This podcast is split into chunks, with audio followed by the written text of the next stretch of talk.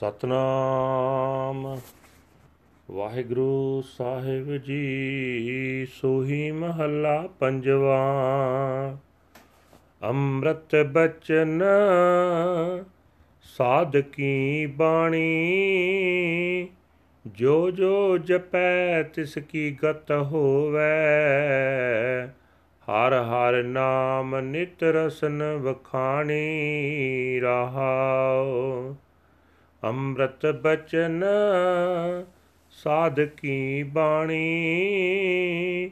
ਜੋ ਜੋ ਜਪੈ ਤਿਸ ਕੀ ਗਤ ਹੋਵੇ। ਹਰ ਹਰ ਨਾਮ ਨਿਤ ਰਸਨ ਵਖਾਣੀ ਰਹਾਉ। ਕਲੀ ਕਾਲ ਕੇ ਮਿਟੇ ਕਲੇਸਾ। ਇਕੋ ਨਾਮ ਮਨ ਮਹਿ ਪਰਵੇਸਾ। ਸਾਧੂ ਧੂਰ ਮੁਖ ਮਸਤਕ ਲਾਈ, ਨਾਨਕ ਉਦਰੇ ਹਰ ਗੁਰ ਸਰਣਾਈ। ਕਲੀ ਕਾਲ ਕੇ ਮਿਟੇ ਕਲੇਸਾ, ਏਕੋ ਨਾਮ ਮਨ ਮਹਿ ਪਰਵੇਸਾ। ਸਾਧੂ ਧੂਰ ਮੁਖ ਮਸਤਕ ਲਾਈ, ਨਾਨਕ ਉਦਰੇ ਹਰ ਗੁਰ ਸਰਣਾਈ। ਵਾਹਿਗੁਰੂ ਜੀ ਕਾ ਖਾਲਸਾ, ਵਾਹਿਗੁਰੂ ਜੀ ਕੀ ਫਤਿਹ। ਇਹ ਹਨ ਅੱਜ ਦੇ ਪਵਿੱਤਰ ਹੁਕਮਨਾਮੇ ਜੋ ਸ੍ਰੀ ਦਰਬਾਰ ਸਾਹਿਬ ਅੰਮ੍ਰਿਤਸਰ ਤੋਂ ਆਏ ਹਨ। ਸਹਿਬ ਸ੍ਰੀ ਗੁਰੂ ਅਰਜਨ ਦੇਵ ਜੀ ਪੰਜਵੇਂ ਪਾਤਸ਼ਾਹ ਜੀ ਦੇ ਸੁਹੀ ਰਾਗ ਵਿੱਚ ਉਚਾਰਨ ਕੀਤੇ ਹੋਏ ਹਨ। ਗੁਰੂ ਸਾਹਿਬ ਜੀ ਫਰਮਾਨ ਕਰ ਰਹੇ ਨੇ हे ਭਾਈ, ਗੁਰੂ ਦੀ ਉਚਾਰੀ ਹੋਈ ਬਾਣੀ ਆਤਮਿਕ ਜੀਵਨ ਦੇਣ ਵਾਲੇ ਬਚਨ ਹਨ। ਜਿਹੜਾ ਜਿਹੜਾ ਮਨੁੱਖ ਇਸ ਬਾਣੀ ਨੂੰ ਜਪਦਾ ਹੈ ਉਸ ਦੀ ਉੱਚੀ ਆਤਮਿਕ ਅਵਸਥਾ ਬਣ ਜਾਂਦੀ ਹੈ। ਉਹ ਮਨੁੱਖ ਸਦਾ ਆਪਣੀ ਜੀਵ ਨਾਲ ਪਰਮਾਤਮਾ ਦਾ ਨਾਮ ਉਚਾਰਦਾ ਰਹਿੰਦਾ ਹੈ।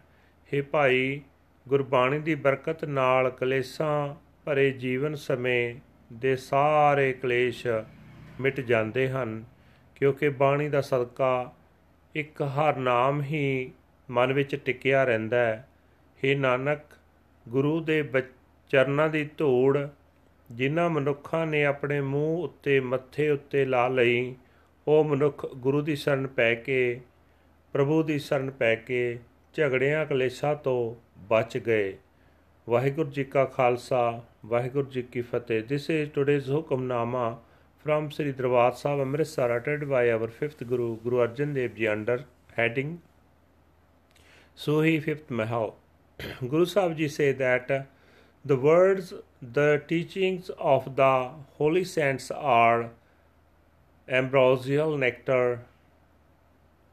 Whoever meditates on the Lord's name is uh, emancipated. He chants the name of the Lord Har Har with his tongue. Pause. The pains and sufferings of the dark age of Kali Yuga are eradicated when the one name abides within the mind.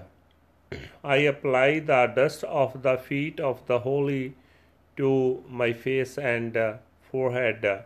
Nanak has been saved in the sanctuary of the Guru the lord Waheguru ji ਕਾ ਖਾਲਸਾ ਵਾਹਿਗੁਰੂ ਜੀ ਕੀ ਫਤਿਹ